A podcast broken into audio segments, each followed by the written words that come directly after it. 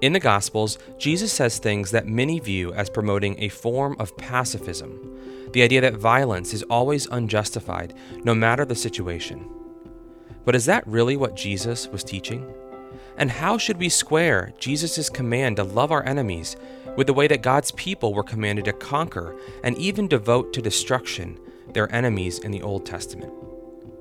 In our interview today, I'm talking with Tom Schreiner, James Buchanan Harrison Professor of New Testament Interpretation and Associate Dean of the School of Theology at the Southern Baptist Theological Seminary. Tom is also the author of a commentary on the book of Revelation in Crossway's ESV Expository Commentary series. Let's get started. Well, Tom, thank you so much for joining me today on the Crossway podcast. That's great to be with you, Matt. I'm looking forward to our conversation. Yeah, so today we're going to talk about Jesus' teaching on peace and nonviolence in the New Testament, uh, and how that, that does or doesn't fit with what we see in the Old Testament, and then how we as Christians should actually apply that teaching to our lives today. And there's, there's a lot there to cover. So I wanted to start first with looking at some of those key passages in the New Testament where we get a, a glimpse into what many would say uh, is, is Jesus' pacifism um, his pacifistic ethic, so to speak. Mm. So mm. one of those one of those passages is in Luke six, and so I, I wonder actually if you could start us by reading uh, Luke chapter six verses twenty seven to thirty. Sure, but I say to you who listen, love your enemies, do what is good to those who hate you, bless those who curse you, pray for those who mistreat you. If anyone hits you on the cheek, offer the other also. And if anyone takes away your coat, don't hold back your shirt either. Give to everyone who asks you, and from someone who takes your things, don't ask for them back. Hmm. So, what are some of the different ways that Christians interpret this passage and others like it? There's a, few other parallel passages uh, that sort of uh, follow along the same lines. Uh, how would how would Christians maybe interpret this this passage? Yeah. Well, and I, I think, you know, the verses 27 and 28, there'd be pretty much universal agreement. Uh, one, one of the things that stands out in Jesus' teaching is that we're to love our enemies. Uh, I don't think that contradicts the Old Testament, actually, and some people disagree on that. There are some people who think that Jesus is standing against the Old Testament, but I don't think that's so. I think we have some indications in the Old Testament that we're to love our enemies, but at least there's a clarity here in what Jesus says about loving our enemies. Mm. But it gets it gets more controversial when we get to verses 29 and 30 because th- this is where some have read it as endorsing a, a pacifism, right? Where he says if anyone hits you on the cheek, offer the other also. And then if anyone wants to take your your your your coat, your outer garment, right? Don't don't hold back your shirt or your tunic or your your in, inner garment either. I mean, I heard years ago, in terms of an interpretation, Ron Sider. I, I wonder if people still know that name, but he Ron's a a, a good brother in the Lord, and Ron's a a, a pacifist, and hmm.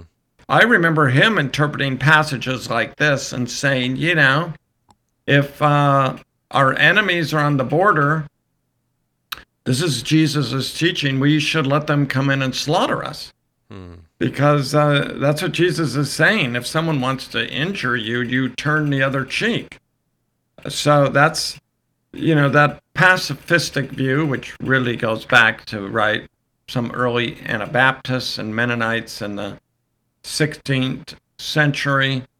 I, I think that's been attractive to people in in recent years. I mean, yeah. we all know that war war is horrible. Uh, I think we'd all agree if we're thinking carefully that um, both sides in war sin, hmm. and it's so Jesus is teaching. If you take it in a pacifistic way, there's something. I'm not a pacifist. Let's just say that, but I don't ter- interpret the passage that way, but I just want to say there's something really attractive about that, right? Yeah. There's something extremely noble about it, and and um, Well, and Uh, would some wouldn't some go on to say even beyond that, there's also something very straightforward about that reading. You know, it Mm. seems like it seems like the plain meaning of the text in this case would just be, yeah, he's just saying what he's saying, and so we should just apply it as faithfully as we possibly can.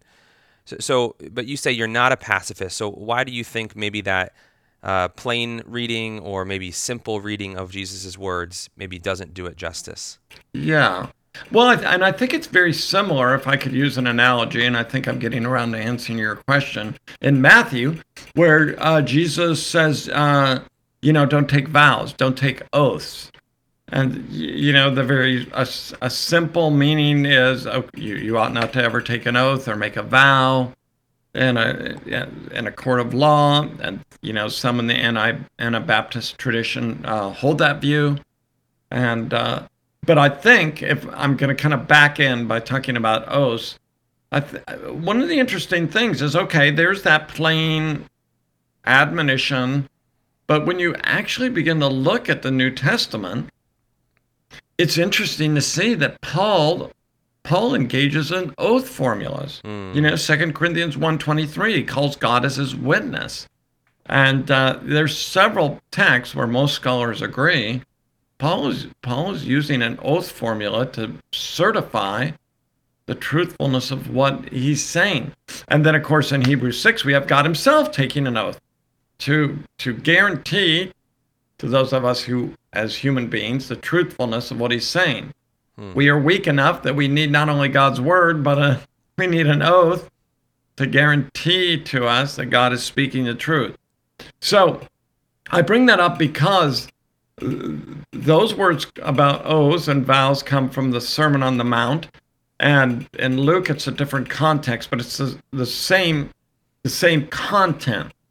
You know, whether this is the very same occasion in which these words were given, probably Jesus said these things often, right? Yeah.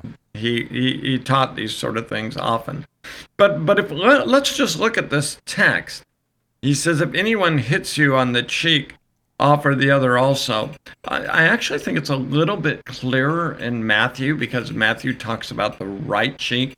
That it what we have here is uh, not someone hitting you on the cheek to kill you or to even um, uh, beat you up in a fight. Yeah. But but what this is is an insult. You know, you're slapping with someone on the uh, the back of your hand on the right cheek, and uh, the, you know this is hard enough, right? Jesus is saying, if someone insults you, um, don't reply. Now, you know, here's the first thing I want to say: Is Jesus actually literally saying, if someone slapped you on the right cheek, turn to him the other? Now, I, w- I would ar- I would suggest no. That's th- th- th- that that would be artificial and weird, even right? If someone insulted you, I don't think Jesus is saying offer them to insult you more. Uh, I, I think that what's the point of the passage? The point of the passage is don't don't be have revenge in your heart. I remember reading years ago, um, Watchman Nee. I don't agree with everything Watchman Nee says, but I remember him reading, and it really struck me his comment on this passage. I, I think I included some idea of it in this commentary. I forget even where I read it from him, but he Can- said can you something. rem- remind remind our listeners who Watchman Nee was. So Watchman Nee was a Chinese Christian, and he wrote uh, uh, lots of books. I, I remember I remember one on Ephesians. Uh, it's a great title. I, I think it was titled. I mean, I read it so many years ago. I may get the title wrong, but if I remember, it was "Sit, Walk, Stand." Isn't that that's a that's a nice way of thinking of Ephesians? You know, sit. You sit in the heavenlies with Christ. You walk with Christ, and then you stand against those spiritual uh, forces. And he wrote, I think another book. It was called The Normal Christian Life. He, he had, and I think he still has today, a big impact in China. I don't know when, I don't know the exact dates of his life, but, but somewhere in the 1900s, right? Hmm. Maybe, maybe Yeah. you know that, Matt, exactly when he That lived and died. right.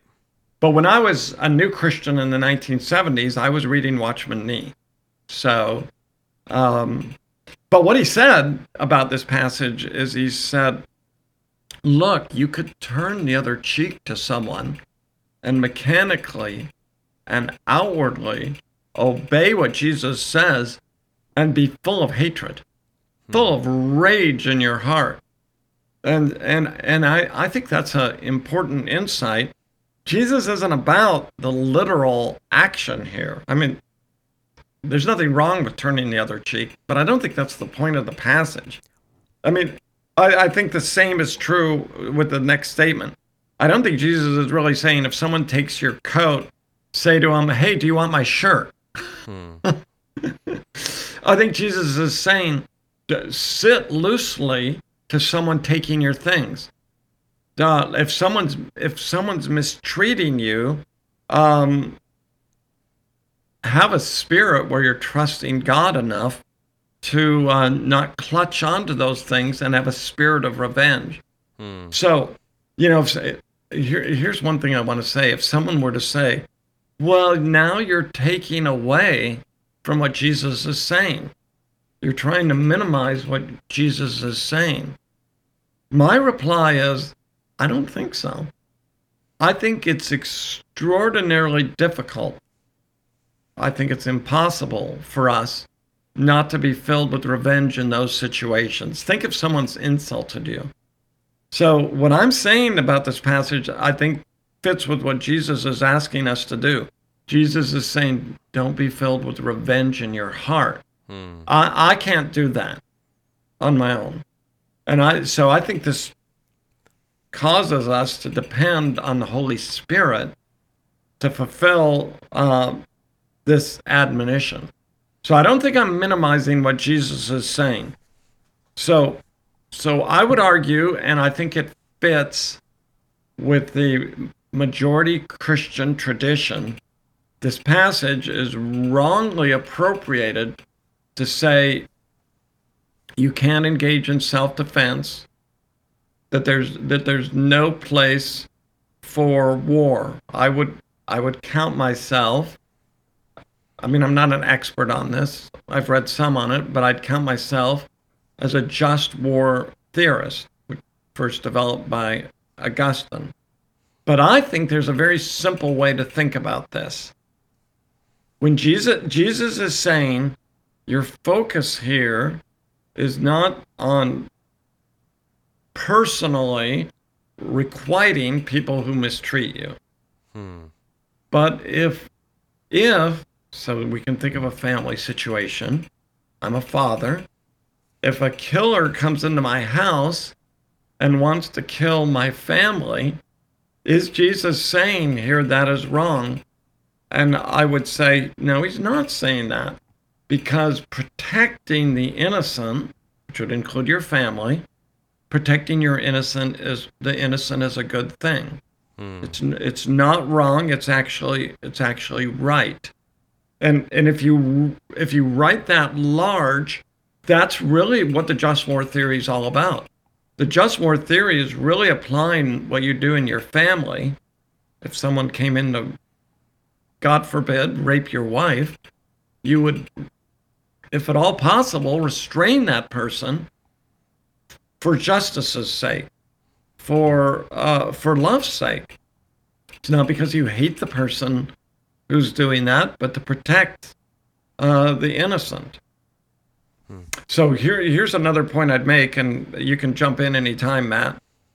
I think, you know, in, in when we look at Matthew and Luke, these sayings, uh, we we have some interaction here with the Old Testament, and I don't. Th- Anabaptist interpreters tend to think that Jesus is abolishing what the Old Testament says, but I don't think that's true about justice. I don't think he's abolishing the Old Testament. I think he's helping us rightly understand it. Hmm. Yeah, that, that's so helpful. And one of the things that you mentioned is that some people will take passages like this and they sort of see a, a contrast between uh, what Jesus is saying in the New Testament, maybe even other authors in the New Testament, but especially Jesus, with what then we see in the Old Testament. You've already kind of said you don't think that's the right way to view this, but I wonder if you could unpack that a little bit more. Um, one example from the Old Testament in the first few verses of Deuteronomy 7, God commands Israel to enter into the promised land and uh, to quote, devote to destruction and show no mercy to the people who were living there. And I think for a lot of Christians and non Christians, that just feels very different and, and perhaps even contradictory to not just the specific things that Jesus said in the New Testament, but even just the, the whole ethos that he seems to sort of um, give off as a person. Uh, and, and so they wonder how do those fit together? So maybe just speak to that. How do you see um, those examples of violence and aggression in the Old Testament often, often at God's command, fitting with Jesus' admonition to love our enemies? Yeah. Well, that is a difficult question. And there are some, yeah, there are some who want to reject uh, those texts even as the Word of God. Uh, you know, I mean, I've run across more than one person even who'd claim to be an evangelical who will say, well, you know, supposedly God said to engage in destruction, but that was just the bad attitude of the Israelites. Right. I think that's really impossible to sustain exegetically. At least so if the, we want to hold to a, an inspiration inerrant view of Scripture. That's right. That's right. Exactly. Um, I think the first thing I'd say, just you know, to zoom out, you know, God God holds the right to take people's lives when He wishes, and He takes He takes lives in different ways. Uh, God God is sovereign over life and death. Yeah, we read in a number of scriptures. You know, Hannah's song, God God God kills, and God makes alive. So God brings down to Sheol and, and God raises up.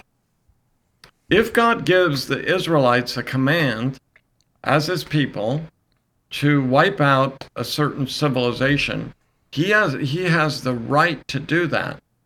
Now I I think we'd want to say, and I think most Christians would agree on this.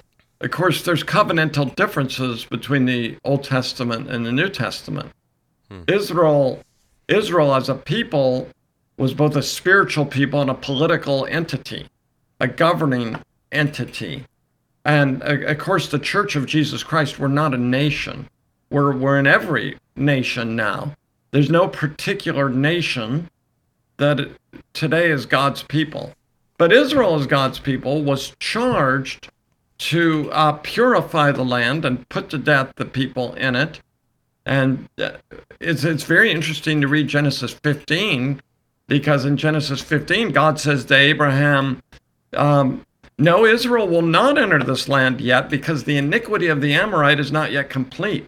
So God was patient.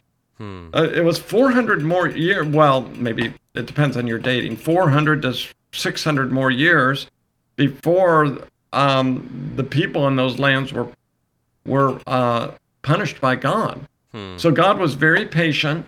I, I, I think everyone would agree look, there's no war, there's no war today that is to match the war the Israelites were to carry out on, on the people of the land, where they were to kill, you know, in in many cases, every man, woman, and child, and, and burn everything in the city. Now, they didn't do that in every case, but in many cases, there was this total destruction, this herem. So that I think most would agree look, that was a unique situation. If you hold to inerrancy and infallibility, God gave that specific command to the Israelites. Interestingly, I forget the passage, Deuteronomy 21. If the nations were outside the land, Israel was to uh, try to negotiate a peace with them. And they didn't have the same call to annihilate every man, woman, and child. Hmm. So we have to recognize there are some specific differences between the testaments. Yeah. But then, but then, I think to get to your question, I don't think, I don't think the New Testament itself and Jesus' teaching is rightly interpreted to say that war itself by definition is evil. We uh, one thing I'd say is I don't think Jesus is addressing that question per mm. se. Je- Jesus is talking about personal relationships. And I think it's very interesting to look at Romans 12 and 13. Because at the very end of Romans 12, Paul says something very similar to what Jesus says. And he says, Don't avenge yourself, right? Don't don't take vengeance on others. But if but if your but if your enemy mistreats him, feed him. And and and give your enemy something to drink. Hmm. And uh, treat them with kindness. Don't don't requite them. Don't take vengeance on them. What does Paul say? Overcome evil with good. So I just want to pause right there and say again, well, those are nice words, but that's amazing. That's I mean, we all have to confess our sins here. To to have that just to think of that requirement as hmm. something that's uh, uh, very much in the spirit of Jesus. But the very next passage in Romans 13, Paul turns to the government. And there, Paul says the government has a responsibility to carry out justice. And the government does not bear the sword in vain, which, by the way, I think is talking about capital punishment. But I think there's a, there's a principle in that passage that governing authorities play a role that personal that individuals personally do not. And so if you if you put what Jesus says with the Old Testament or with what Paul says in Romans 12 and 13, I think we can put it together this way. Personally and individually, we're we are we are not the agents of justice in the world. Hmm. We Jesus teaches us, Paul teaches us, don't take vengeance have a spirit of forgiveness and non-retaliation. But but governing authorities have a responsibility to protect their citizens and to see that justice is done. And it's an imperfect world, but uh, there are there are instances where I think it is right and good to defend by violent means to defend people from those who want to inflict evil on others. Hmm. And, and, and the first thing we have to say is, of course, in every situation like this, the good guys, the good guys, are there good guys? The good guys sin too, because it's not a perfect world. There's no perfect war, right? Hmm. But but we have to be careful of not being naive and simplistic yes, the the the the side that's in the right will sin in the war, and there's no excuse for that. But that doesn't mean the war itself uh, was wrong. Yeah, yeah. So it, it's interesting that the way you're phrasing this, you're you're kind of saying the New Testament seems to suggest that. Um, there's a certain appropriateness for governing authorities to to uh, wield the sword in a way to pursue justice that individuals don't have the right to do. Um, it feels a particularly interesting kind of teaching today in light of just the, the way we're, where we're at as a culture, because it seems like more than ever before, there is a certain skepticism about the the uh, the state's use of force in the pursuit of quote unquote justice. Um, and maybe uh, more than ever before, kind of a perhaps in certain camps an openness to personal, you know, judgment and pursuit of justice, even with things like violence. So, so I guess how, how do you think about that? Uh, it seems like Scripture presupposes that um, the governing authorities are truly pursuing justice, and yet what we look around and we see that maybe there are examples where it doesn't seem like that's actually happening, or um, that's be that's the uh, that's the facade uh, behind which people are doing wrong. So how do we how do we actually take and apply this teaching today when when it seems like that happens? Yeah. Well, it's complex. You know, it's complex because we also have Revelation 13, right? The state can also act as a beast, as an antichrist. Surely, well, I mean, the, the, the governing authorities put Jesus to death. Hmm. The uh, governing authorities mistreated Paul and the apostles in Acts. So it's not like uh, Jesus and Paul were naive about how morally upright and virtuous the government would always be. Exactly. You know, it's it's fascinating, Matt, because some people read Romans 13 as if Paul never thought of, because Paul says in Romans 13, by the way, you know, obey the government. It's a force for good. And some people have read that passage and said, oh, you know, Paul never. Paul wrote that when Nero was in his good phase as the emperor of Rome. By the way, Nero was the emperor at a relatively good phase, and then he really went towards the evil side towards the end of his reign. So some people read that and say, well, you know, Paul wrote that when Nero was good, and he didn't really think of the fact that he that the governments could do wrong. And my response to that is, are, are you serious? I mean, Paul read the Old Testament. He saw what what Pharaoh did to the Egyptians, right? He he knew about Nebuchadnezzar, and, you know, I, and and he knew what Rome did to Jesus, and, uh, and Paul wasn't naive. So so it's complex, right? Governments governments can be forces for evil. The, the biblical writers know that. There are times to resist government. We we think of even in the 20th century, we think of the horrors of the Nazi regime. You we can think of the, the, the regime in North Korea today. Um, so uh, there, every judge, every government has to be judged in terms of relative terms no no government is perfect. Some governments are better than others. Uh, that's obvious. People are fleeing. You know, with all the problems the United States has, there's a reason immigrants want to come to the United States. We're not guaranteed that it'll be a good place to be forever. We, we could turn into a very evil regime. Obviously, there's evil here too. I'm not being simplistic. But some governments are better than others. That's that's obvious, and uh, that's been true all through history. So Christians reflecting on in in terms of just war have have argued we have to use discernment.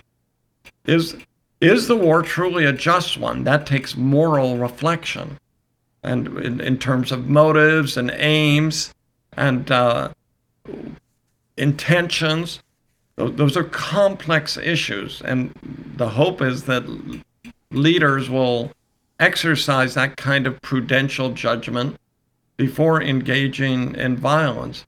I would say that vigilante violence, I think, is ruled out. I mean, you can always think of exceptions, right? Are there exceptional cases? Obviously, if someone's coming to kill, at least I think maybe I shouldn't say obviously, not everyone would agree. But it, if someone's coming to kill and destroy people, I think there's a place for self-defense. But I'm I'm I'm very hesitant about vigilante justice being mm. carried out by um, by people. Now, we're talking about an extraordinarily complex thing. You know, the, the the reformers. I'm sure you're familiar with this, Matt. The reformers talked about is there a place for lesser magistrates to uh, rebel against uh, their superiors? And, and you could use an argument like that. I'm not going to try and solve this issue today, but you can use an argument like that to justify the Revolutionary War. That you had lesser magistrates in the colonies who were saying that what the British uh, government was doing was uh, fundamentally unjust, and and therefore uh, resistance was uh, was was valid. Hmm. Um, obviously, that's debated, and that'd be a rare situation. Hmm. But there yeah. are there are there are lower leaders who can. I think I think the principle is right. There can be you, you could think of it, you know, the states in our country states could re- resist the federal government if they felt and had good moral reasons to say that the federal government was requiring things that are fundamentally unjust. Hmm, yeah. Is there anything to the view, in your opinion, that in the New Testament Jesus is introducing some kind of new social ethic that in some way advances the morality we see in the Old Testament. Maybe not maybe not a contradictory ethic, but in some way kind of takes a step forward. Or do you think that would be uh, a misreading of the Old Testament. No, I, I, I don't disagree with that. I think there's an intensification and a clarity in Jesus's ethic that isn't. We don't have that same kind of clarity uh, in the Old Testament. I think people could read the Old Testament. I think we understand how to read the Old Testament better after hearing what Jesus says. So, yeah, I think there is there is an advance in Jesus's teaching. I don't think it's fundamentally at odds with the Old Testament, but there's a clarity and intensification of what it means. So, um, I think it's there in the Old Testament. You think of the Ten Commandments, right? Don't murder, don't commit adultery. But you have that 10th commandment don't covet. And I believe that 10th commandment informs all nine. So at the end of the day, I think you see Jesus drawing that out, even in the Sermon on the Mount and the Sermon on the Plain. You know, it doesn't, not, Jesus says, do not murder. If you look at it through the lens of coveting, doesn't just mean don't murder, but don't be angry. Hmm. But, but, but uh, so I think it's there in the Ten Commandments for those who are, re- and, and and other sayings in the Old Testament as well. But it doesn't have this the same kind of clarity. And Jesus says it was, you have heard that it was said, but I say to you. And there are big debates on how to interpret that, those sayings in Matthew five. Yeah. Some people think Jesus is actually uh, advancing a new ethic over against the Old Testament. I lean towards towards the view, good people disagree on this, but I lean towards the view that Jesus is rightly interpreting the Old Testament, hmm. not not contradicting it. Yeah. In, in those in those statements. Yeah. Another passage or collection of passages that are, I think, important for this conversation uh, is Luke twelve fifty one and, and others like it, which uh, which kind of sounds a different note than what we've just heard Jesus say earlier in Luke. Uh, he, he says, Do you think that I've come to give peace on earth? No, I tell you, rather division. Hmm. And then again in Matthew 10 34, it's even more stark. Do not think I've come to bring peace to the earth. I've not come to bring peace, but a sword. What was Jesus getting at in, in these verses? Yeah, I don't think my reading, and I think most would agree here, is I don't think this has anything to do with war physical war, violence. So the sword is metaphorical. The sword is metaphorical of the division that comes in families and social units because of faith in Jesus. I mean, this happened in my very own family. I, when I came to faith in Jesus, it was, uh, you know, my family members, those who aren't believers, they're still friendly to me, but there was a division that came mm. about. Yeah. And and we can think in most places in the world, you know, the, the, the culture in the United States and the Western world is quite different, but families are so tightly bound together. And everybody in the family believes the same thing. And Jesus is saying, No, I've come to bring division because some are going to belong to me and some are not. And that's going to cut in two, uh, separate those family uh, units. Hmm. And, uh, you know, that's many, many people could still tell that story all over the world today.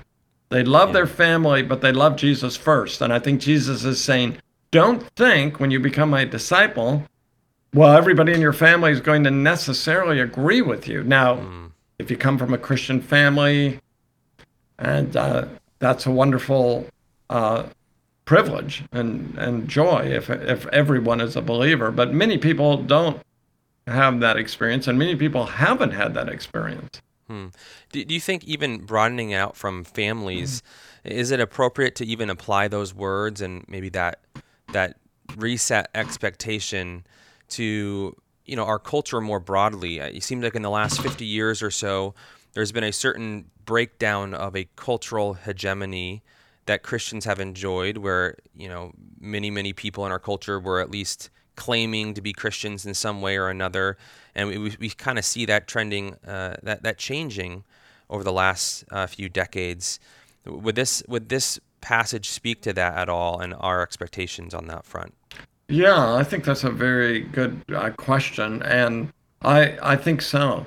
We we uh, I mean, I'm older, so I I remember uh, days where obviously the Christian faith has always been opposed, but it clearly the opposition is more more overt than than it was uh, when I was younger, hmm. and and I think it can be hard. Maybe it's harder for older people than younger people, generally, because I think older people had this expectation that yeah. we'd be we'd be respected yeah. for being Christians, and uh, and I, you know, I grew up before I was a believer. I knew I should be a Christian and follow Jesus. I really didn't even know what that meant, hmm. but I I grew up in cultural waters where I knew I should be following God. Well, I don't think that's.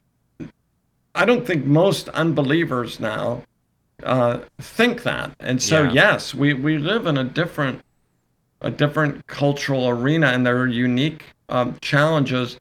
And I think one of the challenges is we all want to belong. We want to be at the center of what's of what's happening. And I think maybe, maybe it was a bit of an illusion. Probably it was a bit of an illusion, but I think Christians of past generations in the United States felt, well, we are at the center yeah, right. and um, now we know in a, in, a, in a more clear way, clearly things have shifted. We're not. We're, we're clearly at the margins. But that's been the story of the Christian faith throughout history. Yeah, right. So now let's turn to uh, what would be the correct application of uh, some of these passages that we've looked at, specifically when it comes to what Jesus is teaching us about the use of violence, the use of force. So let's start with the first, maybe the simplest one to, to explore. Um, how do we apply these passages to the issue of self defense? Do, do, Christians have the right to use violence to defend themselves uh, when they're attacked? Yes, I think Christians do have the right, since I think these passages are talking about being insulted and mistreated. I think Christians would agree. You, you want to use the minimum of force uh, necessary, not the hmm. maximum, you know, but you want to do, uh, you're permitted to do uh, what you can to restrain evil. Mm. I, th- I think that is legitimate. I, I do not interpret these texts as saying if someone wants to come up and, and uh, uh, beat you up or kill you, that you, you simply should uh, receive that. Hmm. But I think you can defend yourself. And, and an important distinction there that I think you drew out earlier was was that you would be able to use force and violence to stop, you know, stop the attack, but you're not then going further and pursuing quote unquote justice. You're not doing more violence in order to punish. That would be something that you would leave to the state. Is that right? Oh, that's right. Exactly. Yeah. The, it's finally the state's role to to make things right. But I think if someone's going to inflict physical harm on you, you can restrain them in an appropriate way. And uh, I, our laws, you know, in the United States have been formed by uh, the Christian faith, and I think our laws reflect that. Hmm. That you, you can defend yourself, but the the defense needs to be restrained. It's interesting in the Old Testament, right? That if the the thief comes during the day, you the Old Testament says you can't kill him. Hmm. Now, I don't think that applies literally today because the thief today may come or whatever is happening, they may come with a gun. hmm. But in the Old Testament, there's the recognition they're not going to hurt you during the day.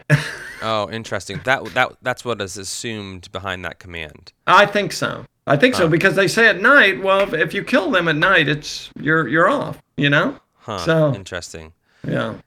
So then, what about um, sort of a related issue? Not defending your own self, but then maybe defending other people who you know, it could be your family, it could be uh, someone who is just weaker or more vulnerable than you are.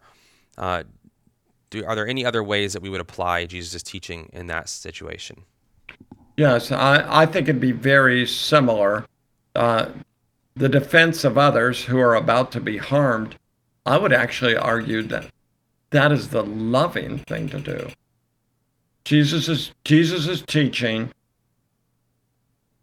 if someone wants to insult you or mistreat you or take advantage of you, don't let revenge grow in your heart. But to stand by, I think this is true in terms of the whole canon of Scripture and some of the things we've talked about. But to stand by and to allow other people who you love, or maybe you don't love, to be uh, mistreated, who are innocent, to be killed or wounded or raped or maimed or brutalized, I think is uh, actually unloving hmm. and uh, unjust. So again, you want to use the minimum of force necessary.